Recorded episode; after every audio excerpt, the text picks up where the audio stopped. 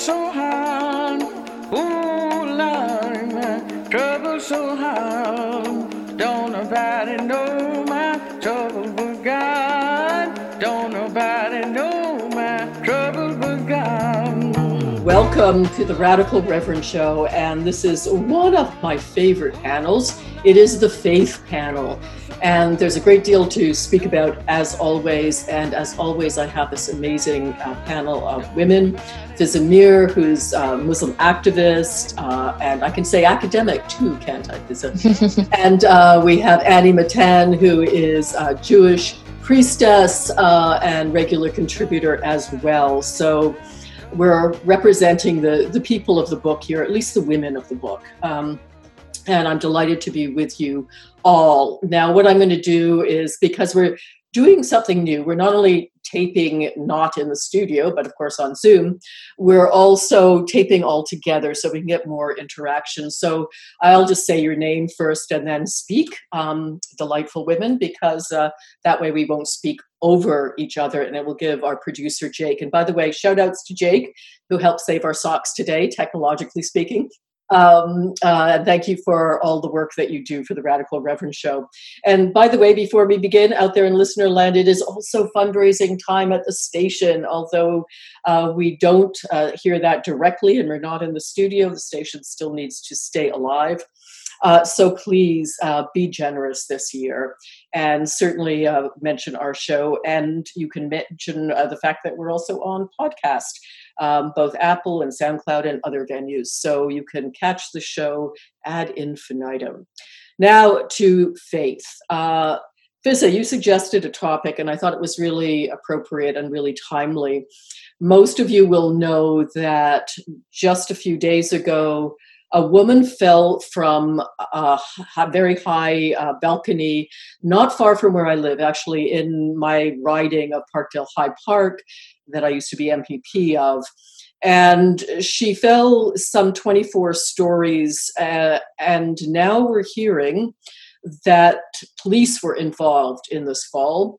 And her family, certainly some of her family members, are putting the responsibility for her fall at the feet of the police. Uh, it was initially not announced that way through mainstream media. And so we're trying to fill in the gaps here and fill in the silences. Um, there have been a whole uh, raft of responses. Uh, the woman Regis was both uh, a woman of color and a part indigenous. Um, so there's that element in the story as well. And uh, again, um, this was a, an assault call where this woman had, and the family was the first to admit it, some mental health issues, but all they really wanted was for her to get help to be able to be taken to CAMH. And yet, instead, she's dead. Uh, there is, by the way, uh, in case I forget later on in the show to mention this, a rally in her honor calling for justice. It's going to start uh, Saturday, tomorrow.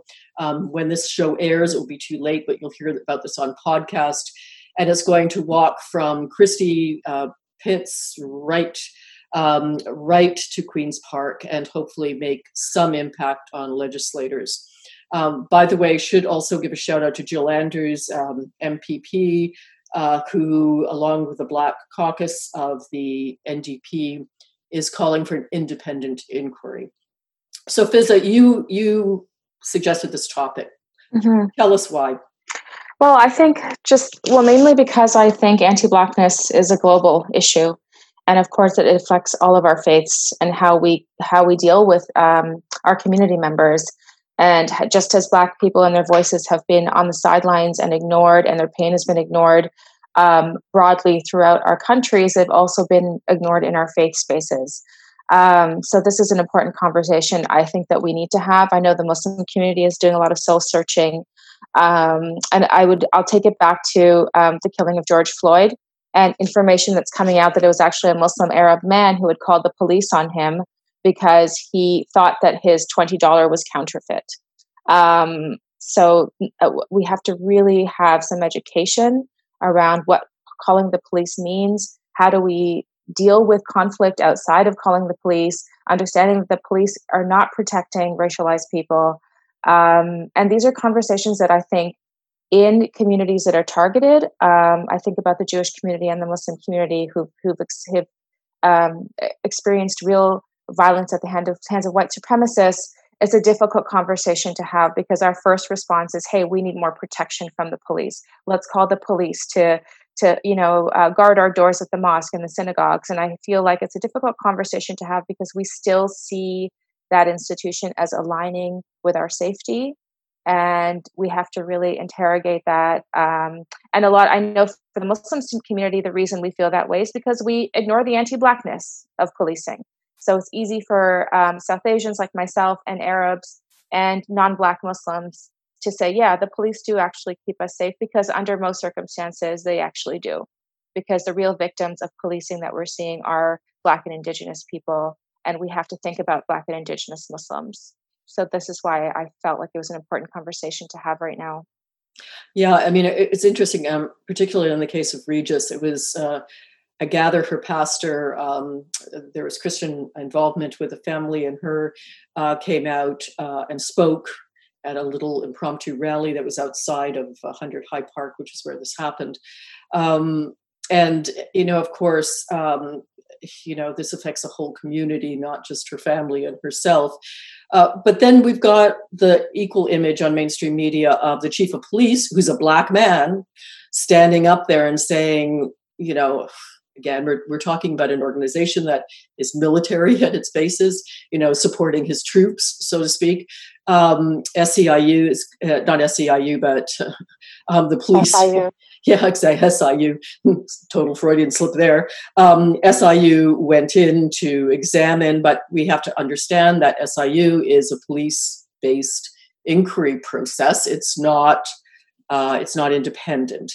So they've gone in to explore what's going on. Various details have come out. There were actually quite a number of police that were there. So the question is, um, what really happened? Uh, Chief Saunders, one of the things he said is, you know, we need video cameras like body cams.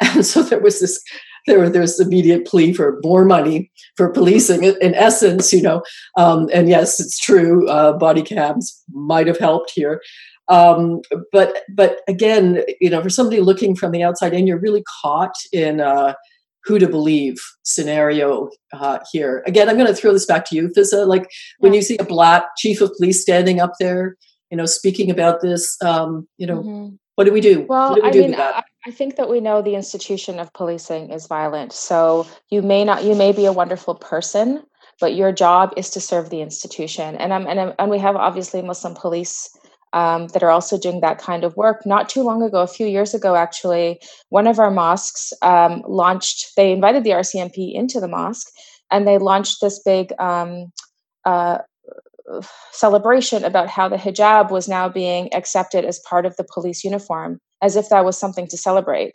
Um, and we need to really speak up against these things. I know we are actually not going to join a system of oppression. And we have to resist these ideas that inclusion and diversity is going to fix the problem. And um, I'll just go back to this idea of who who to believe. You know, a he said she said situation. And I've been thinking about that. Um, and i think about i think about the me too movement and when people say we believe women right and the reason we believe women is because sure of course there are two sides and we haven't heard two sides yet but it's okay for us to immediately be, believe women because we know that there is um, a system a, a systemic problem and most of the time uh, and uh, statistically, we have seen the patterns over centuries that women are correct and they are to believe, be believed. And it's the same thing. So I think we need a hashtag that says, We believe Black we believe black voices. If a black family says to me that my cop the cops pushed them off, I don't need to wait for body cameras and I don't need to wait for two sides. I know that I believe the black family for the same reasons I believe women, for the same systemic reasons. Yeah. Annie, I'm going to loop you in here. Um, now, both uh, Annie and I are white women, um, but Annie, I want to talk to you as a Jewish woman. Uh, one of the interesting and, and I think surprising aspects, for example, when I was in Israel, is to see the number of Black Jews um, the number of Black Jews in, in, the Israeli Defense Force, for example.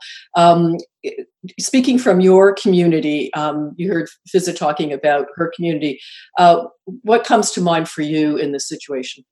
Whew, well, um, my goodness. Uh, so I, Fizza thankfully said so many of the things that I wanted to say. Um, so I know folks can't see us because we're you're hearing this on radio, but I've been like waving and sort of cheering and saying yes, I agree. Um, and and today I read that um, there's a synagogue that was vandalized in Montreal yesterday, I believe.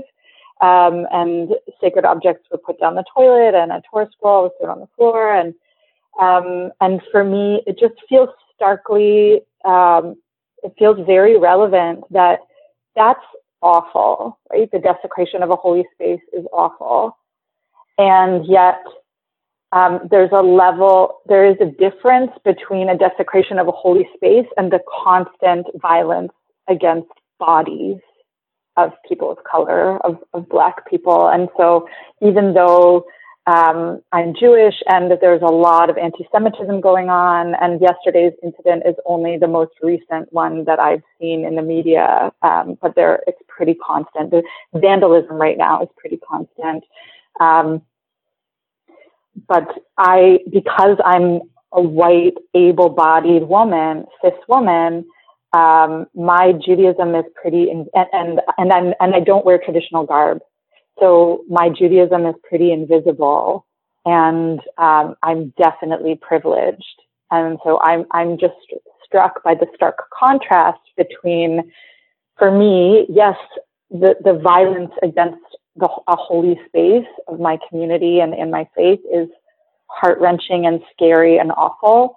And yet, when I think about Regis Korchinski-Paquet, I, I think um, she's just, she, she is not just, God forbid, she is one of way too many people of color whose bodies have been put on the line uh, all the time. And I think in the Jewish community, what's happening right now, we're celebrating the holiday of Shavuot.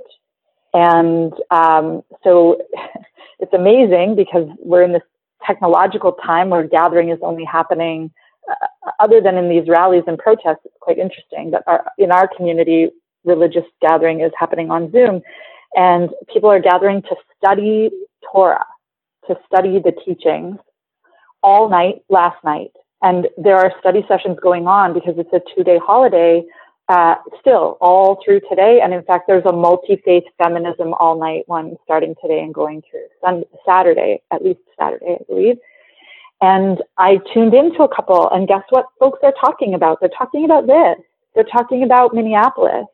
They're talking about how Black Lives Matter and what can we do as people of faith and how do we stand up and how do we use the power and privilege that we have.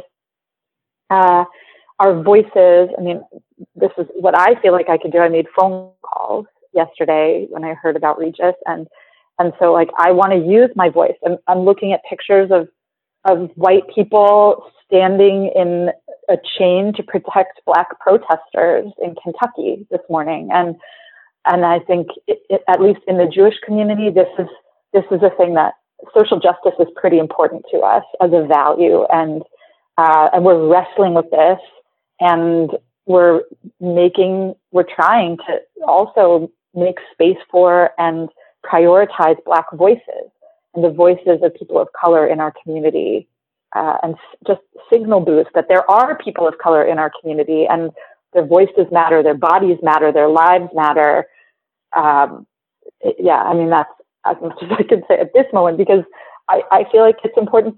I'm so glad that Fizza's started. I feel like it's really important to hear from those who are who are living this um, and who are in it every day. And I know, Fizza, you are differentiating between anti-blackness and um, and, and and being Muslim or Arab Muslim, or um, and that there is a difference in Black and Indigenous folk, um, at least in Canada, have received have have really been um, receiving the worst of it. Mm-hmm. And also, again, like as a white person, I want to I want to say like I want to step back and signal boost and learn like crazy. Mm-hmm. So, Fizza, let's get back to you. Uh, Annie mentioned uh, that there is a Jew, Jewish uh, holiday, a holy a series of holy days going on right now, and and Eid. Um, mm-hmm. Has this been talked about? What's happening in, in, the Muslim community right now? Um, well, no, this ha- it started a little bit after Eid, and Eid was, you know, Ramadan and Eid were quite um, a little bit isolating because of COVID. So most people were in their homes, and there wasn't a lot. I know that a lot of mosques were doing online programming, which was great. They were working around the clock to try and get programming out every day through YouTube. So that was good. Um, so uh, what makes me sad is not the, the ability not to gather because I do have Black Muslim friends who are texting like they were texting in a group that I was in like three in the morning and they're just like we can't sleep like we can't sleep and I'm sorry this message is coming so late. And one of them has an 11 year old they live in Scarborough he said he's afraid to go out. So I think these are really important conversations and I wanted to say Annie that I think you know speaking about the desecration of holy spaces and feeling bad about that and then also making sure that you're feeling bad about Regis I don't they're they're not two separate things and I think it's fine for us to feel equally horrible about both. And it's also important for us to make the connection that both of those violences are rooted in um, white supremacy. So we can be just as angry as um, at, at, both of them. You know, they're both losses, and, and make and making sure we're making those connections. And I think that's what our my community really fails to do is to look at Islamophobia through the lens of white supremacy, through the continual um, genocide of indigenous people. So we will talk about Islamophobia and what's happening. There's an incident actually right now. Um, a principal at the Peel Board who made a remark about uh, students making bombs, and uh, the response from you know our representative Muslim community was that, yeah, we need this is awful and we need an apology. And I mean, it doesn't go far enough. Like, we really need to talk about having people removed, taking these things seriously, and also making the connection to the violence of colonialism and indigenous genocide. They're all connected. So I think that's part of the weakness, and that we're starting to see those things as separate. Uh, we have to start putting them together. And I know that in my community, um, for sure i know people are coming out and showing remorse and you know really calling for police action which is important which is really important to do. But i also have been trying my best online to remind people that when we have you know scholars or religious leaders who have made anti-black statements in ways that the black community you know they're subtle statements. So we had a leader several years ago who came to a huge toronto gathering about uh, 20,000 people plus that happens. I, I stopped attending a long time ago because of all the problematic issues there. But um, he said something about someone asked him a question about Black Lives Matter, and he said, "Of course, you know, we we support uh, all Black life, but we also have to first think about the Black family and the absenteeism of fathers." He said that. I know, I know. So I won't explain how awful that is, how racist that is.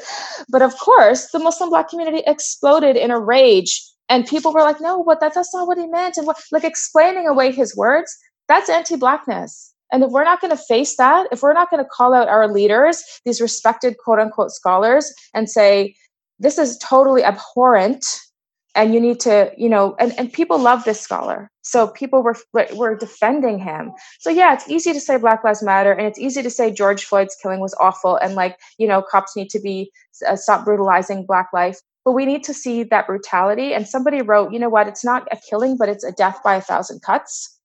And i think that's where our community really has to look inward and say that why are we dismissing voices? If someone said to you that that was offensive and that was racist we don't need a huge long essays and essays of explanations. We need to listen and we need to rein that in. Um, and that's what's not happening. That's really what's not happening. So all of these people who were so dismissive at that time are now posting about police brutality. Like the audacity i can't even tell you. I'm just so angry. So anyway what, what can i do except speak back? Like and that's what that's what people are doing. And I'm, I'm those are the conversations that i'm i see happening now which are which are amazing and just to add to that, uh, and Annie, uh, this uh, this Sunday is Pentecost in the Christian tradition, which is the birth of the church. It's basically the birth of the church. The disciples are all sitting around, they're frightened, and all of a sudden, Holy Spirit comes in. They're all of a sudden not frightened anymore. They go out, oppressive Roman regime, start talking in different languages of the world. It's a very interesting story. I, I just recorded my sermon on it because it kind of shows the best and the worst, and all of our faiths. When we think about, we all have these elements, right? Sort of, you know, there's this there's a, wonderful elements you know in, in, the story and there's also the very beginnings of the imperialist colonialist element it's all there right it's all there and we kind of have to decide. And I said, I, you know, every Christian has to decide what kind of church you want to be. Do you, you know, like, do you want to be the church of residential schools, of Donald Trump, of you know, homophobia and racism, or you know, wh- where where where are you at? You know, decide because the elements, you know, the elements are there. We could go either way, and we have in the history. Um, and, and there isn't, you know, there isn't a faith on earth. You know, we used to I, I, used to, you know, you would always point to the Buddhists. So they seem to be peaceful people, except now Rohingya, right? You know, not so much. So, I mean, again, um, it's something that we all wrestle with. And, uh, and thank you for weighing in on that. I want to kind of turn the conversation by the way you are listening to the Radical Reverend show here. Uh, we are, of course, uh, taping remotely. Nobody's back at U of T and probably won't be for a while in the radio station there. Uh, and it's our faith panel. If you're interested in this, you could catch it forever on podcast. Uh, and you can always, you know, contact me if you want. Um, uh, Cheri DiNovo, C H E R I D I N O V O. I'm there everywhere on Instagram, Twitter, and Facebook. We love your feedback. We love your ideas for other shows and other topics as well. So keep listening. Um, I want to turn it because one of the things that's come out of being online and on social media a lot these days, and I'm hearing this through my kids, um, is uh, conspiracy theories. They seem to be, and they come, they're not just kind of Breitbart right wing craziness, you know, anti vaxxers and, you know, uh, COVID's nothing, and let's all open everything up, and you know, let's all die together, kind of folk. It's it's also, I mean, I want to highlight one that I got, and then just throw it out to you in terms of your feedback. Um, this is a friend of ours who is uh, Palestinian, um, very politically active. Um, left her profession kind of semi-retired down to an island where she opened a yoga retreat spiritual center. Um, she's a wonderful woman not at all you know she, you know she's very sophisticated very intelligent and she um, and she's totally thinks that bill gates just to use a name, or, or she put this out that Bill Gates and that the whole COVID thing is a kind of conspiracy coming from corporations. So it was kind of this like left t- you know, tacked on conspiracy theory about, you know, well, it's no worse than a cold or flu. And, you know, this has been just an entire conspiracy of big business to shut down small business, of which she is one. You know? mm. And I thought it, it, it, it kind of shocked me and I was horrified by it. But then I get that so many of us are getting all of our information from social media and from various platforms that are not mainstream news anymore. And it's showing itself now in very weird ways. So I just want to throw that out uh, to you in terms of um, people in faith groups and what you're hearing. Um, Annie, why don't you start? Um, okay, so this is really challenging for me um, because I think I think we need to be careful there are many ways in which our communities and society have been polarized around issues that are real and scary. And um, I think this uh, the the issue around who is affected most by COVID nineteen um, and and what perspectives are possible around how we stay healthy as a society and how we take care of our most vulnerable um, and whose messages, who, which experts are getting the most um, coverage. These things need to be unpacked a bit. So I think the fact that those who have the least access to good health care are the ones who are most affected by sickness. COVID 19 is real. People are getting sick and dying. And um, top doctors and medical experts are still struggling when the worst cases come in with how to treat them effectively. And it's only been around in, in large numbers for a short period of time, and they're learning as they go. And I respect these very learned um, doctors and I'm watching videos um, of doctors and nurses saying we got it wrong and we're adjusting. We got it wrong and we're adjusting. This is awful. This is scary. And now we're getting, you know, now it's getting better in, in various places. Um, and I just want to be careful about using terms like conspiracy theory and um, and even anti-vaxxer. We're just dismissing groups of people who have perspectives um, that go against what the mainstream narrative is telling us. And I'll tell you, my heart is pounding as I say this because um, it's a pretty, I know I'm saying, I know I'm being careful and I know what I'm saying is controversial. Uh, and I've been immersing myself in, um, in, you know, Cheri, what you're describing, you know, oh, the, the crazy things that can be sh- showing up on social media. So I've been reading all the things and listening to all the people and doctors who are well known and respected um, are saying some are contradicting each other. And I'm actually, for me, like if I zoom out a level, uh, I find it really scary that we're being told to dismiss some outright because there's a there's a narrative that doesn't make sense with what we're being what we're being told from a different perspective. And I think it's always valuable, just like for me, this is this it feels equivalent. Like just like we we need to listen when someone says, um, "My family member was killed by a police officer." We need to listen when someone says, um, "Something is wrong here. Something doesn't feel right here about the way that that this is being handled, and I want to know more." And so your friend, you know, she's traveled down a particular path of exploration that led to Bill Gates. And I've seen, I've seen, um, you know, some very compelling images that show all of the businesses that he is connected to and all of the um, government agencies that he funds and how it could be like I've seen I, have seen the stuff that makes people go wait what um, and I'm not convinced frankly, I'm not convinced either way. I'm just kind of sitting back and, and listening. And in terms of how this is affecting faith communities, I think it's extremely polarizing. And that's really challenging. It's like giving us, this whole conversation is giving us more reasons to be afraid of each other and more reasons to be angry with each other and to judge each other um, and to shut down and dismiss each other uh, and, and even to exile each other.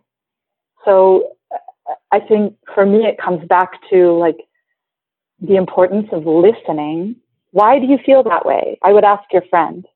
Um, what what led you to feel like I really respect you? You're a learned person. We share a lot of values. Can you help me understand where you're coming from? There's an opportunity for connection there that isn't. No, I don't even have to say that isn't. Period. There's an opportunity for connection when we understand what a person's lived experience is that leads them to their beliefs. And then we can ask questions, challenge them if you want to. Why do you think that? Well, that seems weird to me because of these other things I know. Can you show me the sources? And and I think that that's true with you know healthcare and um, what's happening with COVID nineteen, and also also as we're learning um, how to show up better for each other in terms of um, anti racism and white supremacy and feminism, it always starts with why do you feel that way? Where are you coming from? Um, where do you get that? And help me understand. Um, I, I want to say also, you know, we're all a product of our conditioning and what we are taught. And so even people, every time I, I, we, when we get it wrong, when we hurt each other, I think it's not because we want to hurt each other. It's not because we wish anyone ill. It's because we believe we're right and we believe we're right for a reason. So that is the piece that I think is important is that we need to investigate why we believe we're right. Why, uh, like, I want to investigate why I believe I'm right and why you believe you're right. And maybe we'll learn some things in the process about how we got there that will help us connect more as people and stand more for each other in the face of the fear that is ultimately rampant in all of these perspectives. Thank you, Annie. That's very wise, and thank you for those words. Biz, I'm going to throw it to you now.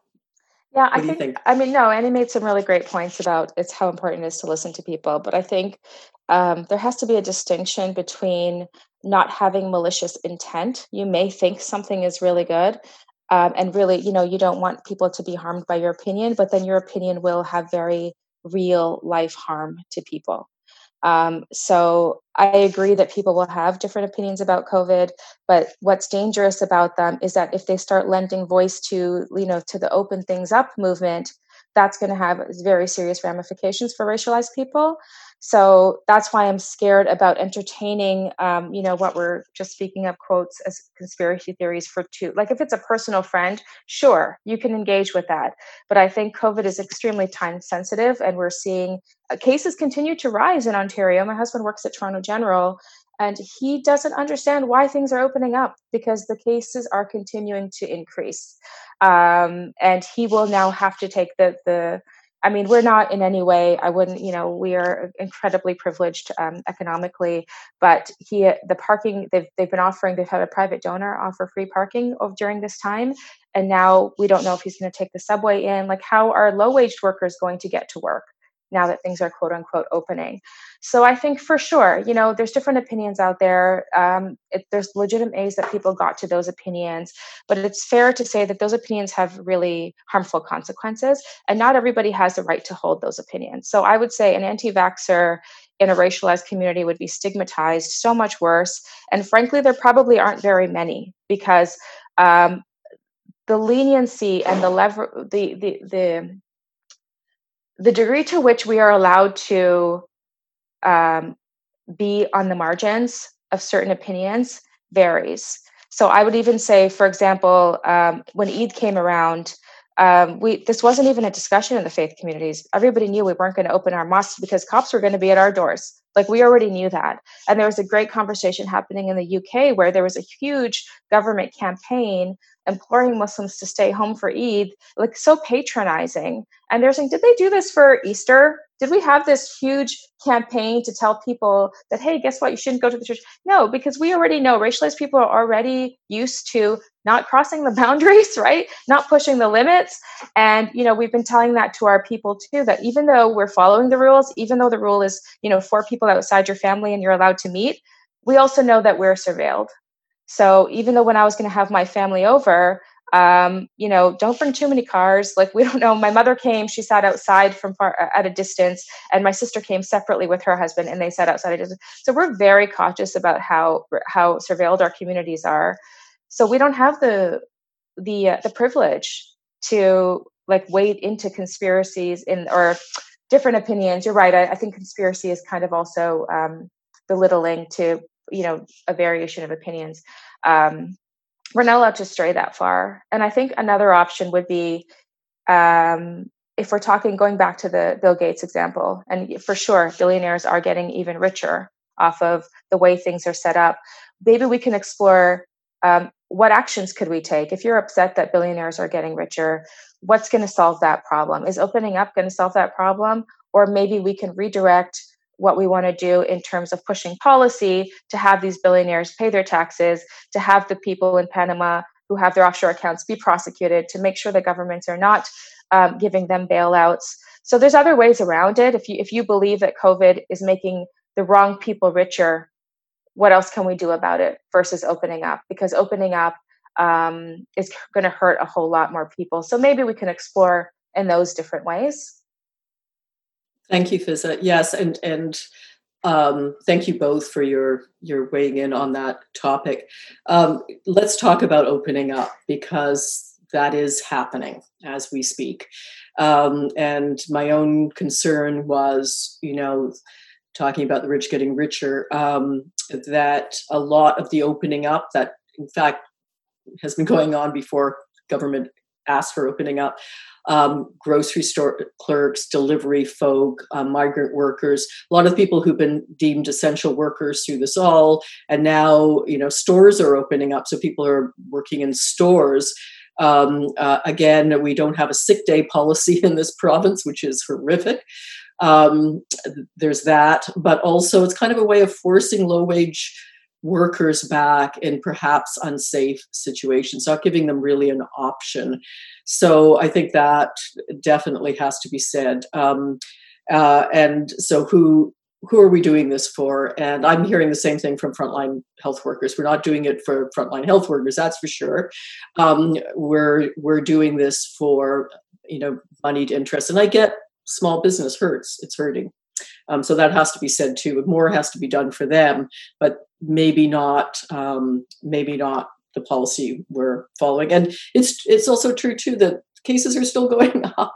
I mean, I, as you look at it, um, as you look at the, and, and that's without appropriate testing, so we don't really know. Um, but let's talk about opening up faith communities. Um, you mentioned that uh, that there was not even a discussion about opening up mosques, for example. And by the way, I'm talking to Fizza Mir, Muslim activist and academic, and Annie Matan, Jewish priestess, as well as myself. Um, there were over 300 churches that signed a petition to the government demanding churches to be seen as an essential service and allow churches to open up. I'm proud to say uh, that the United Church, the largest Protestant denomination, was not part of that and said, and uh, we were saying exactly the opposite that this is dangerous. Um, but still, that's a lot of churches, um, and that uh, that's in Ontario. So um, that's very concerning. Um, and even in the best case scenarios right now, if you look at our mosques, synagogues, and churches, um, and you sit people reasonable lengths apart, and you know our building manager went through this exercise and saw how many people could you sit in the sanctuary. You know, I mean, it, it's still kind of ludicrous because the reason that people want to go to these places in part is to talk afterwards and before and to meet each other because otherwise you and can watch service yeah. right? and to hug you know um, and so none of that of course would be allowed not not even none of that. It's going to the washroom. Like you know how are you going to monitor that? And how are you going to get in and out? You know you're i mean it the logistics just get crazy when you start thinking about it. Um, but clearly this comes out of the you know the, you know we're not really at risk scenario. So i mean i, I guess i'm asking you and, and i know you know there's a bit of this in all faith groups what is i'm trying to understand what's going through their minds. Is it kind of you know god will make us impervious to disease or if you have faith you know you you won't catch covid? I talk to me talk to me. Annie why don't you weigh in?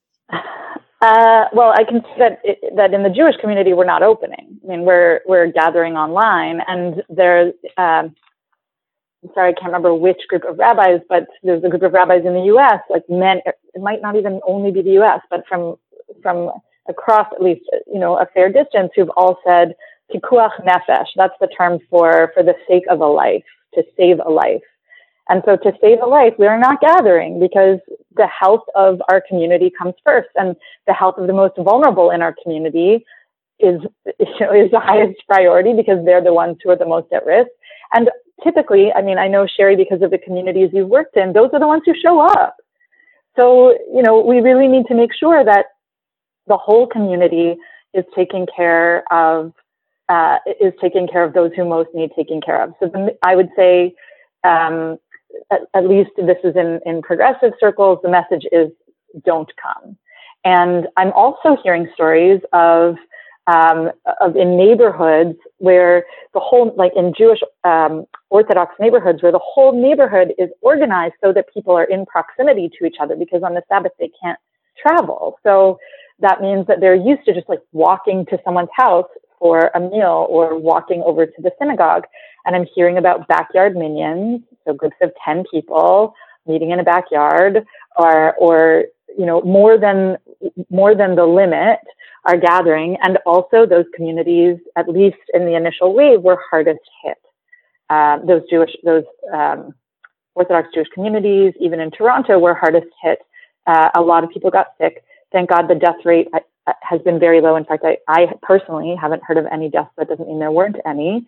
Um, but in terms of numbers, um, it was high because they weren't following um, uh, social or physical distancing rules. Um, but now, at least the mainstream message in the wider North American Jewish community is don't gather, at least not yet. Like, and I want to say also that this is a chat, like this is a privilege thing too. Like our ability to gather on the internet is a privilege. Lots of people don't have stable internet. When this started, I didn't have stable internet and I was supposed to be leading and I just kept getting kicked off Zoom. So for folks who can't afford to upgrade, which is what I ultimately did because I work online as part of my business and I had no. I felt like I had no choice. They're completely alienated. And again, we're looking at the most vulnerable in our communities who are already isolated and already alienated. And now they can't even come for kiddush the meal. You know, they don't, they don't have, um, they don't have the ability to even do that. So, it, you know, it raises a question. What do we do? How do we help? How do we reach out to those folks? Hopefully we're using our phones and we're calling them um, and and doing it the old-fashioned way. You know, like set up phone trees, check in on people, knock on doors, and leave packages of uh, like care packages. And so the question I think that's that's up right now is how do we find new ways to take care of each other? How do we find new ways to gather that protect everybody? Mm-hmm. Fizza, yeah, no, I think that that's really important. And same with the Muslim community. For the most part, I know there has been no call to reopen and no real desire to, just because for the same reasons that Annie mentioned, people understand the danger. And yes, seniors are so important to our community, and I'm sure they're struggling. And I, and I love those ideas. I, I think that that we have a lot of organizing to do to find ways to reach out and make sure that we're still connecting. Um, I know mosque did do a daily um, like for for Ramadan, we open the fast at sundown. So they did do like a, a daily a daily program, half an hour before sundown, just to connect. And I think, um, I mean, I think I, am proud of them because I know that there's also such a financial component to Ramadan, where we have our, the, you know, Laylatul Qadr is considered the night of power. It's one of the most spiritual nights. It happens on um, the last week of Ramadan. And that is usually the night where I would say the majority of Muslims give most of their donations. So we pay zakat, we give, you know, as much as we can in donation. And most people wait till Ramadan to do it. And probably I'd say 90% of the mosque budget is like taken care of that night. So mosques are really struggling to be like, okay, how do we generate this income when nobody's here? Right? We haven't been able to chat. We can't have this face to face and they and, and that was really hard for them and i and i wonder with the churches if there's a financial component that we need to have people here to pay the bills otherwise they're gonna you know out of sight out of mind that might be a part of it um, and and it's and it's legitimate. There's, I, I, I believe it's legitimate, but it obviously not a reason to open up, but a reason to explore other ways to connect with people and say we're we're here for you, and we've been here for you, and now we're asking that you be here for us as well if you're able to, you know, if you're able to afford it. And from what I've heard, I know for our mosque we did quite well. Um, they had a, they had an evening program online, and I know that it was also technologically different for our imam because it's not something that he was accustomed to doing and there was a real learning curve. Um, but people get it. People understand that and we're all learning together. So maybe that's an approach that we need to explore and making sure we're supporting our places of worship and that we're also they're also continue to support us in the ways that we need it. Well, it's good to hear uh, both of you saying that, and uh, and and I know, of course, um, and we see these images of the way our faiths are practiced in other countries, and maybe not always. Um, certainly, uh, you know, the the mass that was in St. Peter's Square, people are apparently standing distances away, and et cetera, et cetera. But again, it, it's a little scary looking from this side of the ocean, especially in Italy. Um, but there's, you know, there's that. Uh, yeah, and and Fizza, to your point, I think uh, this is going to take a toll on faith communities. There's no question. But I, I just like to point out, it's not just faith communities that it's going to take a toll on. Um, artistic communities, you know, every sports communities any place that's dependent on large people gathering um, and not just for the wealthy in the mix there but for all of those people who have uh, just over you know minimum wage jobs that work in those venues. And most of the artists and musicians i know don't make a lot of money and are really dependent on that. And online is one thing but we're dependent on giving. So maybe this is a good time to do a shout out and say whoever you normally support by way of concerts or um, in the arts, please continue to support them. Um, and for faith communities, of course, almost every faith community I know has some way of online giving. So please make use of that because, uh, you know, the bills still need to be paid despite all of this. Um, and some will fail, and that's going to be the reality of the world, the new world that we're moving into. We just have a few minutes left. Um, I want to come back to um, uh, you know the the top of the top of the story top of the hour story which was um, the uh, really um, anti-racist actions around the death of Regis and uh, George Floyd and um, and what we as faith folk sh- should be or could be doing about it. Um, and maybe just we've just got uh, like a few minutes. Um, perhaps uh, Annie, you talked about signal boosting. Um, in, in what ways, um, if you're in, let's let's address it to our individual communities. If you're in the Jewish community, if you consider yourself Jewish, what should Jews be doing right now to support those in racialized communities and themselves if they're racialized? Yeah, I think look for the voices of people of color. Um, so this is what I'm reading. So I, I, am sharing what I've been reading to do. Um, you know, rather than just saying, "Oh, I'm heartbroken." Um, look, look to. So I, I've started selling Surge Toronto and Black Lives Matter Toronto. I'm donating. I set up a monthly donation to Black Lives Matter Toronto and um, I'm following them. I'm following leaders from those communities and individuals who are just like sharing their lived experience. I'm following them on social media, reading their stories, sharing their stories, um, and and reading. Uh, I, I'm I'm committing here to buying Layla Saad's book, Me and White Supremacy, and doing that work. Uh, and there are a few others. It's not hard to find. Go and look, especially for white folks in in the Jewish community. Uh, don't ask the people of color what to do. Go and do the work yourself. Go and look. Google is your friend. Um, it's not fair. It's not fair to ask the people of color in our community to spend their energy educating us. Um, just like you know, we don't want to spend our energy educating folks on anti-Semitism, and um, and and just make what I mean by signal boosting is is like step back and put forward, center, center the voices uh, of those who are most directly impacted by these experiences inside our community and across faith communities and beyond faith communities.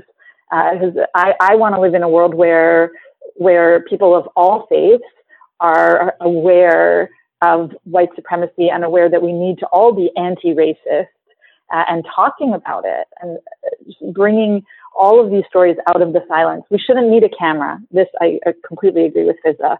Um, it's ridiculous. The idea, well, there was no camera, so we don't really know what happened. No, two family members told us what happened um, with Regis. And now, of course, there's questions. Were they there at the time? Um, but uh, my my go-to was they said this happened. I'm sharing that this happened, and I'm demanding an investigation. And I I'm using my voice to do that, making phone calls, email if phone voicemails are full. This is what I'm hearing. Find email addresses uh, and you know do what we can with our privilege. Thank, thank you, Annie. Uh, Fizza. Yeah, uh, thank you, Annie. That was great, and I think a lot of the same things. Um, donate, donate, donate where you can, especially if you have the privilege to do so. Find out, donate to the family. Regis's family has put something out. There's also a, a donation fund for people who've been arrested in Minnesota. I think that would be really important to donate to. Um, and you know, on top of everything that Annie said, just something that I want to say is that for us in our community, I find it's difficult. Where you know we're always talking about unity and we're always battling Islamophobia from the outside and it's exhausting. But now we have to do the work inside and we have to make each other uncomfortable and we're going to lose alliances and so be it. And I, am ready for that. Like, I'm so upset at people who have been taking up these spaces of leadership, quote unquote, and not um, giving it everything that it needs, right? So taking pictures of politicians and smiling with police officers, and and now they're silent. They're absolutely silent. Where are they? So I put a post up that says, "Where the take a look around at all those people that you see in all the photos with Trudeau and like whoever they want to be with. What are they saying right now? And let's see who our real allies are here." and who are we going who's going to move us forward because those are uncomfortable conversations to have it's uncomfortable to call people out because our community is small everyone knows one another for the most part um, but now we've got to do it because who do we like what do we fear our our mandate as as people of belief is to follow justice to know that god is on the side of justice and if people are going to dislike us, it doesn't matter. We're not concerned about what they think about us, right? We have a role to play as believers to please God and to follow God's path. And uh, that has to lead us because too many of the times that people, people who've been preaching quote unquote scripture are silent. So that's a cue to us that we don't listen to preachers, we listen to our scripture, right? Um, so that's that's kind of what I'm taking moving forward. And I would just uh, add uh, Christian leaders, if you're putting a sermon out this Sunday, if you're putting out prayers of the people this Sunday, you better be mentioning this. Um, this is topical. Uh, one of the, my favorite theologians from the 20th century, Karl Barth, who uh, was one of the very few sort of the Nazis coming out of Germany and um, said, you know, you should always preach with the Bible in one hand and the newspaper in the other. So this is news, and it's it's critically important for for us to stand up, uh, particularly if those around us are not. Mm-hmm. So, on that note, uh, thank you for listening to the Radical Reverend Show. We will be back next month with a faith panel, and be safe out there, uh, but also be courageous. Amen. Amen. Amen.